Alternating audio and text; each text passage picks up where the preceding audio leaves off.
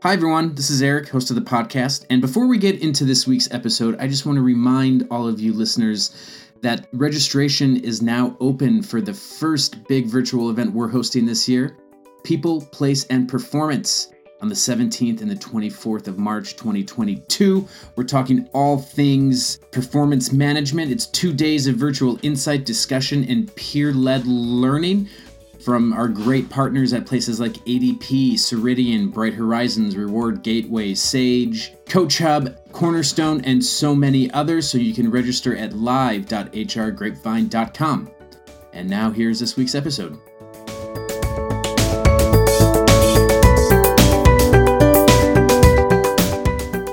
From hrgrapevine.com, it's the HR Grapevine podcast. I'm Erik Niewierowski. And this week, I want to get into the great resignation. It's something that we've reported a lot in the headlines. Is it real though? And according to the ONS, that's the Office of National Statistics, at the end of January this year, there were still around 1.3 million job vacancies throughout the UK, although they did note that that rate of growth is slowing a bit. So there is a resignation. Is it great? Were these job roles that were still available pre pandemic? Is this great resignation as great as we thought? So, to help me tackle this, I'm speaking with recruitment expert Paul Farrer. He is the founder and chairman of Aspire. That's a specialist recruitment agency for digital, media marketing, tech, data sales, and creative across the UK, the US, and APAC. So, Paul is going to offer his opinions on how real the Great Resignation is, what led to it, and he's going to help me understand the various push and pull factors that HR teams should know about to not necessarily pull in new talent, but not push their current talent out.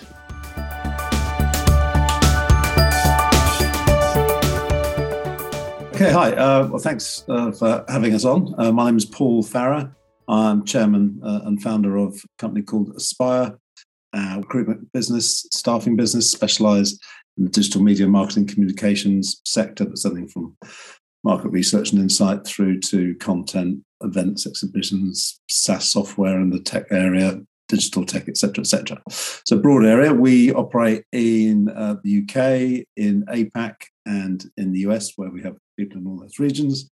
Uh, and the companies or organizations we uh, work for are everything from uh, big network agencies through to small independent businesses. Great. Thanks for joining us today. So I kind of want to this this week on the on the podcast talk about the great resignation. Um, I'm guess from a recruitment side, is the great resignation real? Is it really happening? okay. Um, we have a unique set of events, I think, that have made it feel that way. Uh-huh. Uh, but I don't, I don't think it should be. I think it's dangerous to term it, term it in that way. Um, what what's happened is a whole sort of perfect storm scenario. So, so the perfect storm looks like a great resignation, but actually there are other factors in play mm-hmm. uh, that that so the Great Resignation sounds like everyone's deeply unhappy uh, doing what they're doing. Okay, right, and, and and that's that's always that's not always the case. People when they come to to leave a job, you have to have pull factors. Uh, and you have to have push factors. So, so if I'm if I'm leaving, it's because there's a push. So, what is the push? uh, to make me want, want want to leave. And then obviously the the attracting employers need to have the pulls. Yeah. Right. So so so the events that have gone together. Everyone obviously knows about the pandemic. Uh, and the hunkering down. So you had this long period of hunkering down, and lots of people don't want to move job because they're fearful of last in, first out philosophy that employers had. So, so during the pandemic, a lot of people who were going to move, so let's say staff turnover was 25% in the business or whatever, 20%, mm-hmm. 25%, it dropped like a stone because people were able to furlough their staff and people didn't want to move. And so everyone just hunkered down. But those people had those push factors that year and they were going to move, but they didn't. So that's all right. stored up. Come forward another year, have the same scenario going on. You've now built up two years worth of people who wanted to leave uh, who right. haven't, and then they join everyone who's actually wanted to leave in the year that they're leaving. So, right. so a great resignation, or just a a tsunami of build up of, of, what's happened. So, so to me, that's what's happened. And then, of course, if you look at supply chain around the world, everyone's you know at home. You're trying to get something sorted, everything. Well, you can't have it then. You're going to have to wait months. Why? Because of supply chain problems. Well, exactly right. the same. Exactly the same in staffing, uh, which is you got supply uh, chain problems. Everyone suddenly right, okay, we're back open for business. Oh, great, we need to hire people because we've let people go and all the rest of it, and everyone's doing it at the same time. Right. Fun enough. Where are all these people? Add the final layer to that, which is uh, what happens when you have two years of people who are leaving school or leaving university. What, where did they go? What happened to them? Right. Because they couldn't join companies and be trained because people didn't haven't figured that out. 2021, people started figuring it out, but before that, they didn't. Right. There was uncertainty. So I don't know what happened. So there's the, the, this huge amount of population. Um, there's another layer as well, which you can add to it, which is people took stock of what they did and how they lived their lives and all the rest of it, right. and whether they wanted to continue. And I think that is again a pandemic thing. I don't think that would have happened in normal circumstances. So people labeling it the great resignation, we call it that if you want. I don't think it, it is that because I think there's a whole range of factors that have come into play that just landed in the same period of time. Right. Um, and and that's where we are. So it's just like you said, a perfect storm of all these factors. I can totally see wanting to move on, but lucky even to have a job, say in 2020. That makes total sense. I love that the push and the pull factor, right? So if we're talking about the pushing out, let's talk about the pull, right? So what can HR teams from a recruitment side, like what's something you would want to tell HR teams if you can to pull people away into a new role?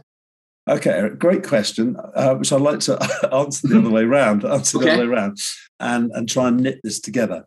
Okay. So, first of all, people don't often look hard enough at the push factors. So, for example, because there's so many of them, so right. many of them, uh, and they're all personal to the ind- individual. Every person's unique as to what their push factors may be, and it's not one factor in isolation. It's usually a combo of, of a number of things. So, if we just give you a whole sort of bunch of stuff that, that might affect different people in different ways, some people may be looking to to move on because they don't feel they were treated very well in the pandemic uh-huh. Um, a lot of people, for example, who were put on furlough considered themselves to be second class citizens to those who weren't. Right. And, and haven't really recovered from that sort of coming back piece. Um, you've got cost of living, Okay, so so there are, uh, there's I think a new financial pressure that hasn't been seen before in the acute way that it is. I think that's new. Um, personal finance also, so people may have their own personal considerations. I want to get a mortgage, or uh, we're just having a child, uh, my partner, whatever it is, and suddenly there's mm-hmm. things just totally personal to that individual that they want to change. Um, you've always got peer pressure. Social media is a terrible one for that. Uh, people always like to, to, to, to brag a bit uh, about what they're doing and moving on to the next job and not always completely honest about what, what it is they're doing and what they're getting with it. Uh, your relationship with your manager, has that changed or is there a different type of manager? Mm-hmm. Uh, what's your relationship with the team or is it a different type of team? What's the corporate direction? It's very interesting at the moment, for example. You look at uh, the, the, the terrible events happening in the world, how some corporates are deciding to disassociate themselves, right, uh, and others haven't made that decision. That for some people that will affect affect them right now. Vision, culture, that sort of stuff. Uh, equity, diversity, and inclusion, huge increase in interest in this area. I think 2019, um, there was evidence that 54% of women would, would look at companies um, uh, diversity and inclusion policies before deciding mm-hmm. whether to join. 45% of men. That was 2019. I reckon that's changed dramatically right. since. Um, it could be the quality of your product or service that you're working on. Have you got the, the tools? Are uh, competitors more agile, got better stuff than you've got? Um, what's the office environment like? Is there an office? Mm-hmm. Uh, are we working remotely? Are we working hybrid? Uh, do I get parental leave support? Um, what about my mental health? What support, physical health, all that sort of stuff. So there's a, a ton of push factors that are individual to, to, whoever that individual is. And so hiring organizations need to uh, often understand what those push factors would be. Now, depending on where those push factors are, how important they are at any one particular time, uh, and our, our survey, the Workplace Trend Survey we did showed that 65% of, of people are considering a move this year. That's that's enormous. Mm-hmm. And actually, I've seen surveys since it's, it's, higher than that, up to 75 and 85%, really? which seems pretty extreme. So, so that's considering. Okay, I think better get too excited about. I think if you say to a lot of people, "Would you consider?" The considering is okay. Mm-hmm. What you what you have in the job market, and I'll come on to the pull factors in a minute to link it back to what no worries, yeah. Okay, is is that if you think of candidates, all of all available candidates, and you think of it as being like an iceberg, okay, you have what we would term active candidates. And uh, a lot of employers doing their own recruitment uh, target the ice they can see above the water, what I call right. the active candidate marketplace. These are people who've got the push factors, they're on the market, okay, and they're looking for jobs. Now, weirdly, in many ways, this is the most difficult group to recruit because at the moment there's so many options open to them. You've got to you've got to tick a lot of boxes to be able to get them. Okay. Right. So, so it's a it's a candidate dominant market, and, and candidates are choosing what it is they, they want to do. Below the water, you've got all the inactives, and some people may call them receptive, some people may call them passive. Call it what we want. They're not actively on the market looking for a job at the moment. That's where the bulk of people are. You know, we, you haven't got 75%, 65% of people actively looking for a job. You've got a very small percentage. You've got bulk right. people doing what they're doing on a daily basis. And those are the people that employers need to try and find because there's least competition for them but it's about how do you understand what the push factors are if you've never spoken to them before. Right, right. Difficult. So you're absolutely right. You have to therefore have a, uh, some guesstimation um, and some qualified thinking around well, what pull factors do we have as an organisation? And and so at the moment, people are talking about money a lot mm-hmm. because because of the the, the huge cost of living uh, changes that we're seeing, and that that makes sense. Um, but it's not uh, it's not everything at all. Money is a hygiene factor. The problem with the money and, and employers are employers hate publicizing their salaries. I don't know what it is. I, I, to me, it's, a, it's, it's, it's, I don't think it's a personally a bright message to send out to potential candidates that we don't want to advertise our salaries because we don't want people to know, you know. right, exactly. Uh, yeah. I think it, I think it's tough. I think you should know what the value of that role is or the range of that value roles, and I think you should know what you can say to a different candidate about. Well, a candidate with this this bringing this sort of competence and skill level is going to get that, and the candidate bringing this competence right. get that. That's how we're going to measure it. What they're frightened of is their own employees seeing salaries and going, "Oh, hold on, uh, I need a salary rise." And this is one of the big problems. Why is it that employers seem to react to their employees when the employees resign. So, oh, please don't go. Here's more. Oh, we now suddenly value you more because you decided to leave. Really interesting right. timing. So, so, so I think there's a, a there is a, a, constant thing, in my view, has been around for a long time, but really acute now, which is uh, wage inflation. Wages are going up, and, and employers are paying more.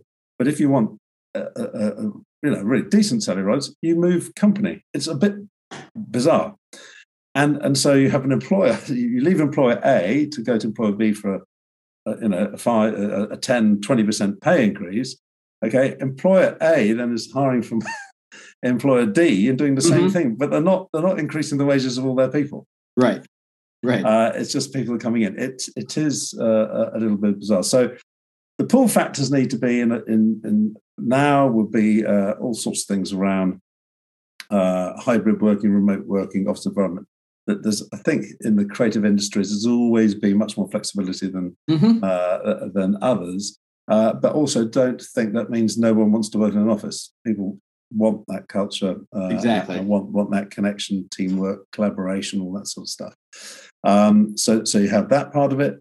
Uh, you have things like uh, health issues, particularly mental health. Um, people looking for much more support around mental mental health, um, mm-hmm. uh, equity, quality, diversity, inclusion, massive on on on on the scale now as to what a company's attitude uh, is towards that, how they actually show what it is that they're doing uh, about that. So I think things like corporate values are are, are particularly uh, high. Um, but in my view, the bottom line has always been and always will be uh, a couple of other factors, which is what is the job?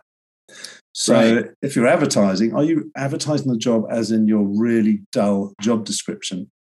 Um, so it's quite interesting how p- people advertise jobs and then you read the job description, you go, well, these two are the same thing. Yeah, this um, doesn't line up. Yes, yeah. yes. Uh, but also, they tend to be really dull there are very few job ads. if you think of advertising as, as total and you watch you know you watch telly and other stuff and you see ads and you go that's a really bad ad and then other ads you go oh, that's a really cool ad okay uh, when it comes to job advertising i don't think much thinking goes into it at all uh, no it's not advertising people doing it it's the hr people doing it and maybe yeah. a social media manager yeah, well, some, some of the bigger companies have, uh, you know, ad agencies doing it for them, but I really? think it's become a bit formulaic. I would say my own company's uh, guilty of, of running out formulaic type mm-hmm. stuff, you know, uh, and it and it sometimes is difficult to, to be different. I, I know some, some of our guys, guys who work, for example, are using are doing a lot more on video uh, and that type of stuff, and it, it, changes, you know, it just changes change changes everything. It's quite uh, probably whether it's on message or, or, or not. It's interesting watching the Ukrainian uh, President Zelensky using these very short, snappy uh, video bits to, to right. get over, over, messaging. And you're thinking, well, well, that's that said more in 20 seconds there than most people ever will do in, in, a, in an ad. Yeah, and uh, and so why aren't we taking this similar approach? And social media people use mobiles, that sort of stuff. Right. So I think I think how people present the ads are really really important. I think they're really really poor and dull and boring, uh, and there's a lot of them around. So you just get lost in this wallpaper of of ads. So, so therefore, how they present themselves, advertising directly, is really important. And then the process. So again, some organisations have this. Of this is our process, and we're not going to change it. It's going to be all right. these interviews. Well, by the time they get to the third interview, the candidate's gone. Mm-hmm. And then they shock horror. Why, why isn't the candidate wait for us? Uh, because someone else was acting quicker, more nimble, and they want to work in that sort of environment. Right. They don't want to work in an environment where they think they got a good project idea or whatever is going to have to go through all these layers of decision making because no one's qualified to make a decision. Mm-hmm. You know, again, so I think organizations looking at the decision making process says, well, what does that say about us as an organization? What message we're sending out? Yes, you can, be, you can still be thorough, but you can you can do it in a nimble, quick uh, way. So we we've seen an increasing number of companies going to a one stage process. That is not a one interview, it's a one stage process. Personally, I'm not a massive fan of, of a one stage process on the basis that you go in for one day, maybe for several hours, and you meet several people, because I don't think it allows enough time for reflection for all those people who are reflectors. Uh, who who are activists and therefore don't want to make an immediate decision. They want to go and think about it, talk to people about it.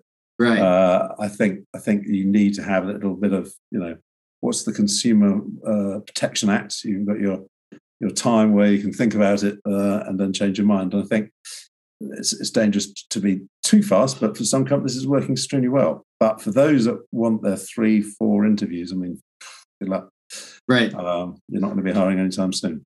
So it seems, you know, like money is important, but purpose is certainly important. And I think about kind of my trajectory and coming to the UK and finding work. First off, just to come off of what I was absolutely shocked to see salary information on job adverts here in the UK, because that's not something that is talked about in America until that final step of, of, of, the process. So for me personally, everything you said, I'm, I'm thinking anecdotally, right, about like myself and and my journey. And while money is important and it's great, there is certain things that I value more now than I did, say, in 2019. Flexibility, being able to take my kids to school, not having that be a chore of the day, but it all just kind of intertwining, right? So, just to kind of wrap up the, the, the questions today, is this is all of this purpose meeting employee, you know, the push and the pull? Is this a is this constant? Is this what we can expect, or will this sort of idea kind of calm down and we go back to thinking how we thought in 2018 where money driven and and less about you know all of these other things and more about company bottom line profit and salaries uh, i think uh, my answer is not a yes or a no. I, th- mm-hmm. I think they, I think we're adding to the decision making process. These ca- extra categories are being added in, and people are uh, applying different weight to them depending where they are in their cycle. So if you have someone who's, let's say, in the, been working for say three or four years, uh, they'll have a different decision making process to someone who's been working eight, ten years. Mm-hmm. Uh, pe- people tend to turn over job much more rapidly in earlier years, and then it slows down right. uh, as, as as people have more experience and get older. Not obviously as people go up the pyramid, there are fewer uh, opportunities, but also decision making. If you if you ask most people in their twenties, right, are you concerned about your pension? They think, what? What right. are you talking about? You know, you ask most people in their forties, uh, uh, about things, and they're saying, uh, "How do the pension contributions work? How's the how's the family health thing going to work?" Again, thinking uh, that's definitely been part of my journey in the last thinking yeah. from like first job offers and even in my early 30s to now in my 40s. That is a very big thing that you just don't, yeah. don't think about. Yeah. I think I think t- for me, I think it's always going to be what is it I'm actually going to do on a day to day basis, right. the job. Uh, so do I feel good? Does that give me pleasure to to do that? Who am I doing it with? Okay, because all the daylight hours I'm going to be spending with these people, if it's physically in office or liaising with, talking to, collaborating with these people. Uh, who is it I'm doing this for? Do I actually believe in this organization and what they stand for? Uh, which covers everything, including diversity and inclusion and, uh, uh, and what have you. Uh, where, what training and development am I having? Is this company investing in me and mental health, physical health? Is there a career I can move on to here? Mm-hmm. All those things. So at the moment, everyone's got a leaky bucket. They're running around recruiting like mad, paying people lots of money to join, and at the same time, people are dropping out the bottom. Um, right. So, so if, if they want a really good recruitment policy, start with retention. Right. Got it. Seems simple enough, right? Seems simple enough. All right. Well, thanks so much for talking to us about all of that. I really appreciate it. No problem. Well, thanks so much to Paul Farrer the founder and chairman of recruitment firm Aspire, to help me really kind of break apart what this great resignation is, how much longer it's going to last for. And really, I think the main takeaway I got here is that the people function really has to know what the push factors are before it causes their top talent to leave. There is that war for talent going on right now. It's easy for people to move on to better opportunities, or in some cases, if the purpose isn't there, even just a lateral opportunity. So, once again, thank you to Paul. Thank you to everyone for listening. And I will be back next week with another edition of the HR Grapevine podcast here on hrgrapevine.com.